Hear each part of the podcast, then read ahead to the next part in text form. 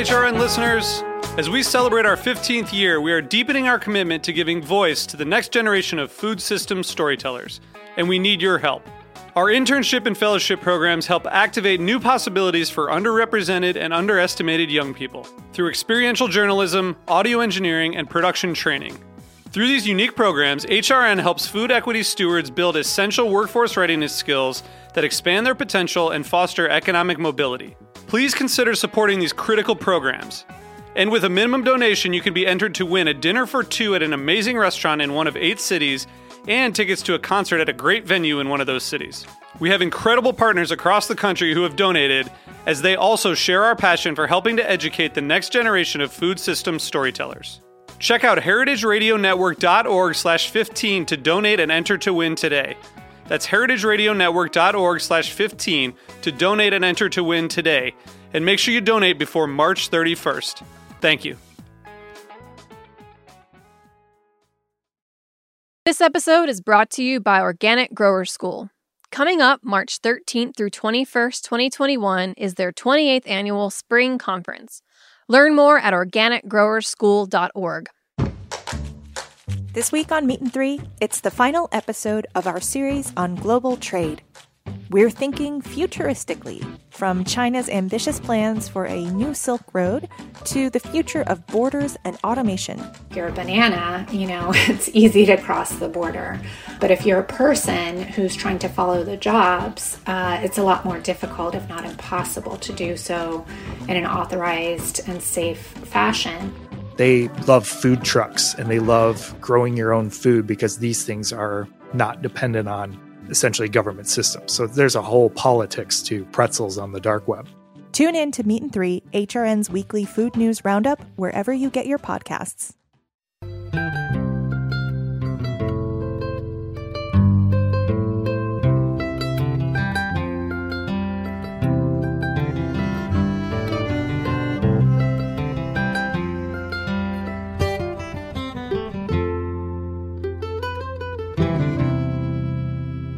All right, hello, this is Lisa Held, and you're listening to The Farm Report, a Heritage Radio Network show about the people, processes, and policies that shape how food is produced today. Today, we're going to be talking about one company's approach to reducing the environmental footprint of dairy farming. Organic Valley is America's largest cooperative of organic farmers, representing more than 1,800 farmers in 34 US states, most of them in dairy. You've likely seen their milk, yogurt, and cheeses at the grocery store. This month, the company released its 2021 Impact Report. Joining me on the show to talk about some of the initiatives and metrics in that report is Nicole Rakobitsch, Organic Valley's Director of Sustainability. Nicole, welcome to the show. Good morning, Lisa. It's a pre- pleasure to be here. Yeah, so glad to have you. And I thought a place to start is, you know, your role itself to me seemed to speak to how Organic Valley is thinking about environmental impact. Um, I saw that you were promoted to director of sustainability, I think in August. Um, is that that's a brand new role? Is that right? Yes, that's correct. Organic Valley has had a formal sustainability department since 2008. Uh, so this work has always been a priority for the cooperative. But recently, we've just really seen the need to scale up this work and to accelerate the pace. Um, that has been very clear. You know, the climate crisis is here in front of us. We see it every day, you know, with increased flooding, wildfires, extreme storms, ice storms, etc. Right, absolutely. Um, and tell me a little bit about what you see um, as your priorities for this new role. Well, um, my main focus really is implementing our climate action plan. And, you know, the basis for that is accurate greenhouse gas accounting for the cooperative. So, one of my major projects has been doing a full scale carbon accounting for scope one, two, and three emissions. Um, I would say, you know, that we've been very good and diligent about tracking the emissions from our facilities themselves. Um, but what is more challenging to account for is what's called scope three emissions, and that's sort of everything that happens outside of your own facilities. So that's what happens on farms and throughout the supply chain, et cetera.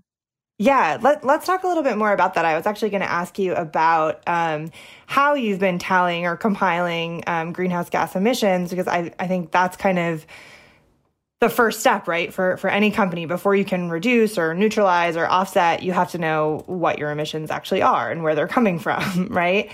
And um, there, so you mentioned this idea of scope one, two, and three. Um, I, I think maybe we should briefly just explain what those mean in case people listening don't know. Um, do you want to uh, give a quick primer on scope one, two, or three? Or I could also do sure. it. Go for it. Uh, no, I would love to. Yeah, so that's sort of the greenhouse accounting lingo um, and the protocol that probably most companies follow if they're tracking their greenhouse gas emissions. The simplest one to start with is scope two. So, scope two is electricity. So, electricity consumed uh, in facilities that you that the company owns and operates. Scope one is the other fuel consumed in facilities. So, for us, that's natural gas, um, propane. Uh, if you have a fleet of vehicles, which we have a small fleet, um, diesel and gasoline. And then scope three is essentially everything else. Um, so if you're a food company, farms would be a big part of your scope three, um, as well as you know distribution, trucking, hauling, uh, even packaging, et cetera, is all in scope three. Right. So scope three is kind of the more complicated, tricky one to figure out. Yes. yes. yes, for sure. Yeah, and I think, yeah, companies are starting to to grapple with that right now sort of what is the best most accurate way to track yeah. those scope 3 emissions um, and it's it's really i think important for people to understand those three um, different distinctions because a lot of companies leave out scope 3 when they talk about emissions. They say you know we're we went carbon neutral and it's like we you know have to always be asking the question like okay well what are you including when you say we're offsetting our emissions? You know are you including all three of those? Um, so um, so in terms of figuring out you know where actually the emissions that organic valley um, is you know in terms of tallying them and, and kind of calculating how far are you at this point like um, in that project we are pretty close to finalizing those numbers. For the past uh, almost two years, we've been partnering with University of Wisconsin at Madison to do a life cycle assessment of our dairy farms. And that work will be wrapping up uh, probably midsummer. And so that will give us uh, a baseline emissions number for our dairy farms, which, as you mentioned, are the majority of, of our farms in our supply. Um, and then, you know, to figure out the rest of scope three, we've partnered with this great company that's actually called The Good Company. They're out of Oregon, and uh, they've helped us calculate the other portions of our scope three emissions. Uh, and that work, yeah, is all being finalized in a couple months. That's great. So let's talk about um, well, I, I want to get to the farms and, and kind of the complicated supply chain stuff, but but before we go there, let's talk about the kind of more clear part, which is um, the projects that you have been working on at Organic Valley's headquarters. Um, I know that you've been kind of greening the company headquarters with solar energy, wind. Can you talk about what the biggest components of that specific project look like? Yes. So in Wisconsin, we actually have two campuses. One is our headquarters, which is out of La Farge, and then we have another campus in Cashton. Um, and really, we prioritize efficiency first. So, building the most efficient buildings we can. Um, and so, in Cashton, for example, that was our, our second campus that we developed. we had a lot of learnings that we applied there, and that uh, office building is LEED certified. So uh, a couple neat things about that building are is it's powered, well, it's 100% heated and cooled with geothermal energy. So that usually is a, a big fuel consumer, right, for for buildings. Um, and then the roof is covered with solar electric and also some solar hot water. Um, yeah, so just really prioritizing efficiency from the beginning, adding in renewables where we can um, on our facilities. But there is a certain limit of where we could get with putting solar on roofs because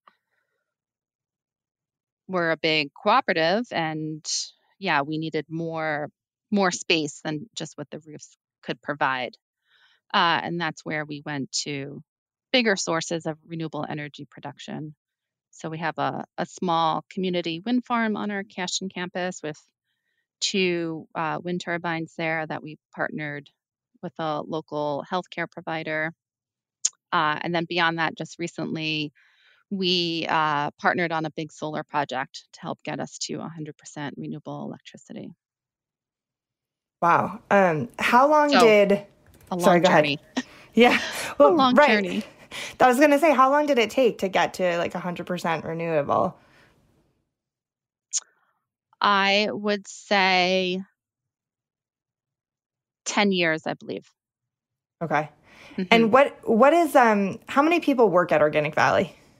Like I'm just trying to nine, gauge this. About 950 employees. Okay, so I mean it's a a, a big company, and um, but it's, I mean it's really uh, feels like an optimistic conversation, which is nice. I never have optimistic conversations, but um, to see you know a, com- a big company like that that is 100% renewable, um, and I mean you're you're really actually generating that most of that energy yourself, right? Yes. Yep. Um, and I would say that's part of why we didn't get there sooner, right? We didn't feel comfortable buying renewable energy credits from projects that we weren't personally involved in. Um, you know, because that would have been possible for us. We could have bought RECs is, you know, the acronym for that. We could have bought purchase RECs on the the market and, you know, got to 100% that way. But instead we went out and we developed new projects that were specific to us within the utility territories that we were consuming the electricity. Um, we just felt that was a more sort of impactful way to go. Right. And you're also helping farmers in your uh, co-op build renewable energy projects on their farms right um, how is that a focus on the in the upcoming year in terms of getting more farmers to to do that to add solar and, and wind to their farms? Yes, absolutely. Yep, it's been a priority for us. You know, from day one, we saw a need from our farmer members to to help them, right? Not only with the the technical assistance, but also uh, helping to secure grant funding where possible. Um, and so we continue that assistance today and are, are looking for ways to scale that up even further. What are some of the biggest barriers that your member farmers face in terms of, of adopting more renewable energy on their farms? Yes, one thing I have noticed over the years, you know, in in working with our our farmers and through conversations is farms are complicated, right? No two farms are the same. And each farm has sort of competing priorities for capital projects, right? Solar's not cheap. The cost has come down a lot. Um, but uh, you know a dairy farm uses more electricity than a home so uh, the cost of ownership for solar is still substantial so that upfront capital uh, is challenging for some farms to come up with especially with those competing you know needs on a farm. Right. And yeah. and then the the other thing i'll just mention is uh, one of the major incentives that allows solar to be installed is the federal tax credit. And, you know, it's not always possible for all of our farmers to take full advantage of that tax credit. Is there a reason that um, they're not able to take advantage of it? Can you explain that a little more? Well, to utilize a tax credit, you have to have that tax liability. Okay. Um, right. So, depending on your specific financial situation, uh, that farm may not have that full tax liability, right? Because they are doing other capital improvements uh, or, you know, have other expenses that reduce their tax liability. Uh, okay. Right. Got 'Cause it. We're talking about small family farms for the most part here. Right, absolutely. Um, I wonder if um, in the coming um, years we'll see some changes to um, incentives in terms of renewable energy um, since the, the new administration is so focused on expanding renewable energy. Yes, I think we will. One thing that we did see years ago when that uh, federal tax credit first became available is they allowed uh, companies to take the tax credit as a grant in lieu of tax credit. And that was really advantageous for our, our small farmers. Interesting. Um, okay, we're going to take a quick break for a word from a sponsor. We'll be right back.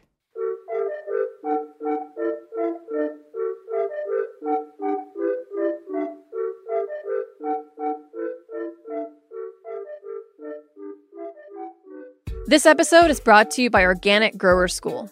Coming up March 13th through 21st, 2021, is their 28th annual spring conference. Organic Grower School Spring Conference is a one of a kind event that offers workshops on organic growing and sustainable living. Its mission is to provide down to earth, practical advice while remaining affordable and accessible. This year, the conference is going virtual and will be accessible to more people than ever before. Attendees will learn how to farm, garden, and live organically through 12 tracks and more than 30 workshops.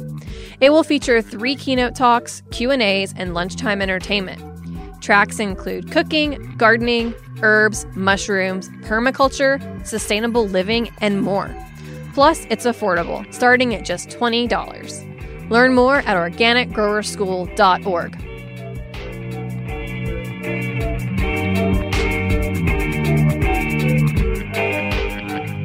All right, we're back. This is Lisa Held. You're listening to the Farm Report on Heritage Radio Network.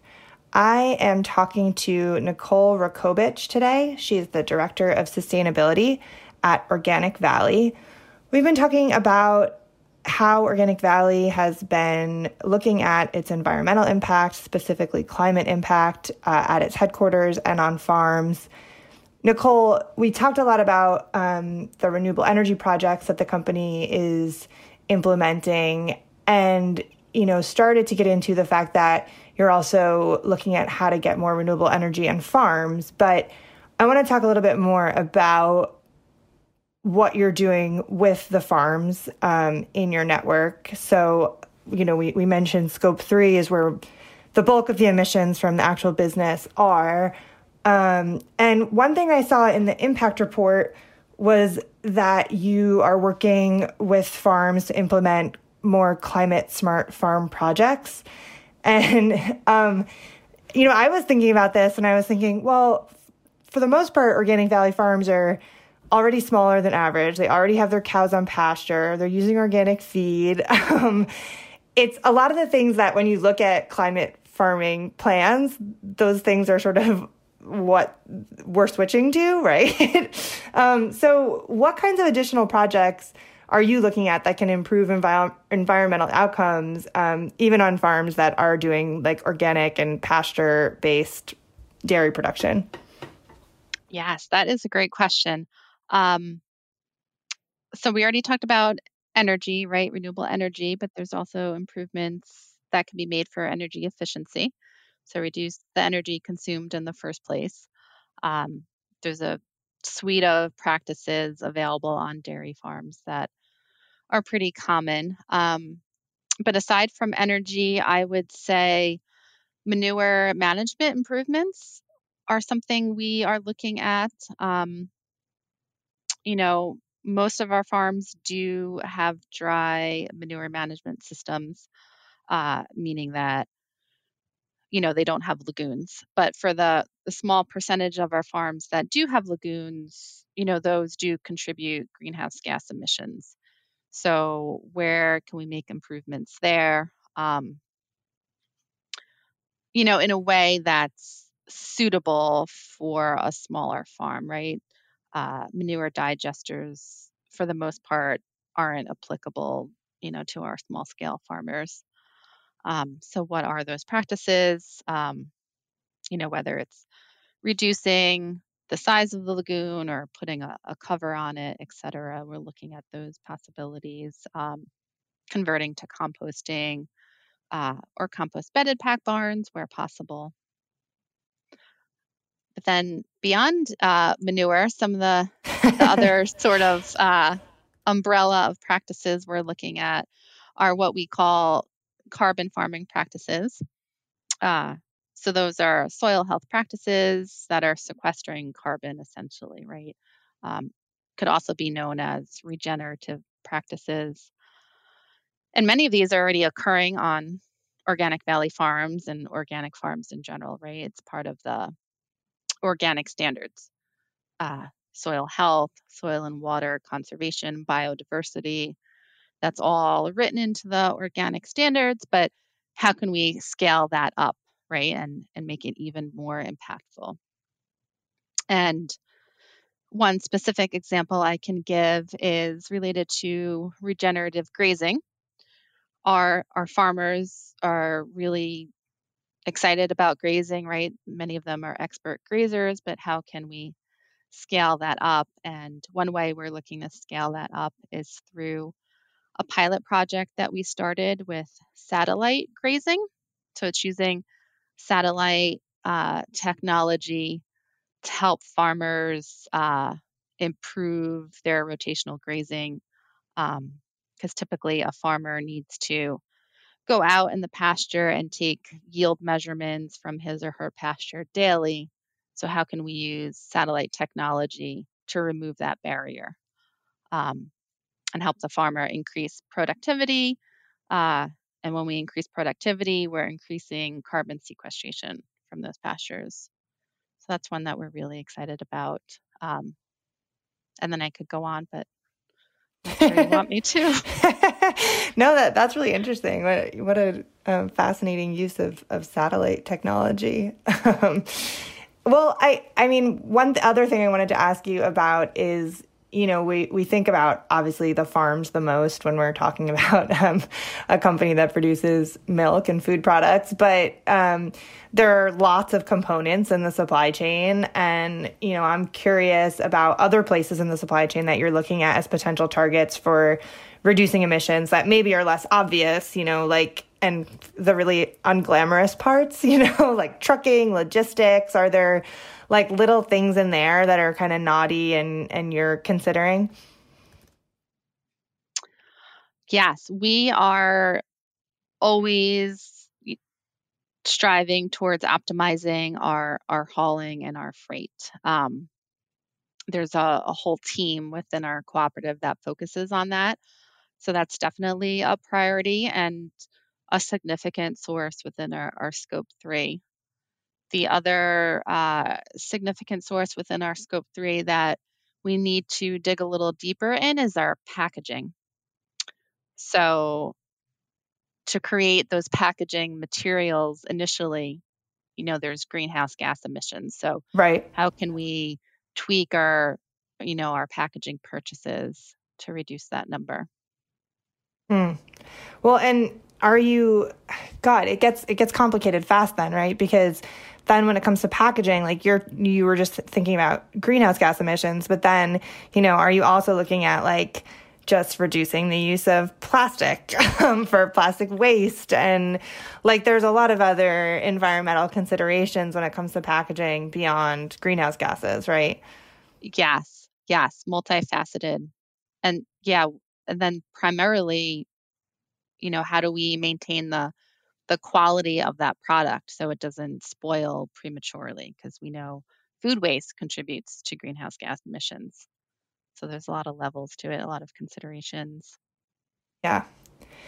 Um, another thing I wanted to ask you about is, um, you know, we were talking about this impact report that um, was looking back on this year that we just finished, 2020, which was very unique. Um, has COVID 19, has the pandemic had an impact at all on the sustainability efforts at Organic Valley over the past year?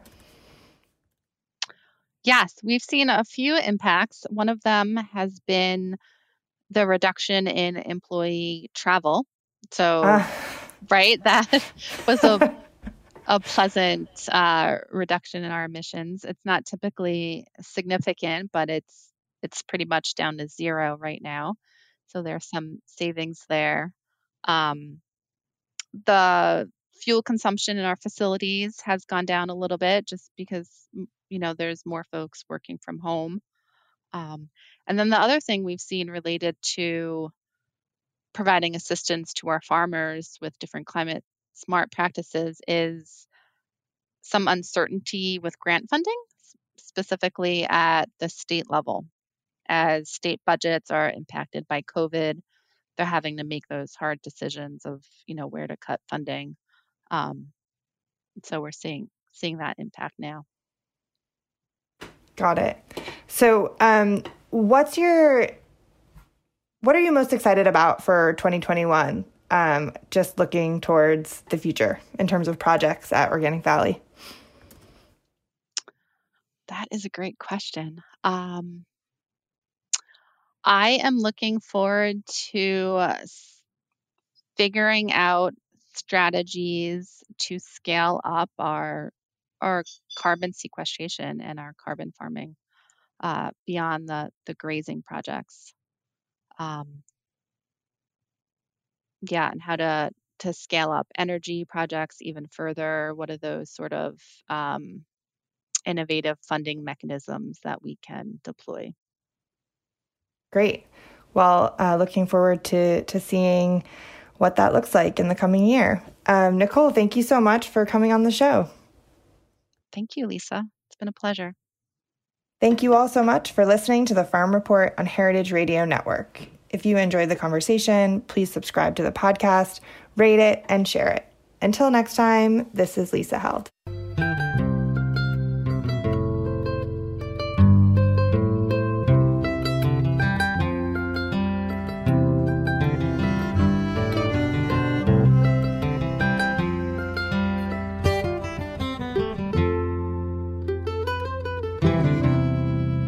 The Farm Report is powered by Simplecast. Thanks for listening to Heritage Radio Network, food radio supported by you. For our freshest content, subscribe to our newsletter. Just enter your email at the bottom of our website, heritageradionetwork.org. Connect with us on Instagram and Twitter at heritage underscore radio. You can also find us at facebook.com slash heritage radio network. Heritage Radio Network is a nonprofit organization driving conversations to make the world a better, fairer, more delicious place. And we couldn't do it without support from listeners like you. Want to be a part of the food world's most innovative community? Subscribe to the shows you like, tell your friends, and please join the HRN family by becoming a member. Just click on the heart at the top right of our homepage. Thanks for listening.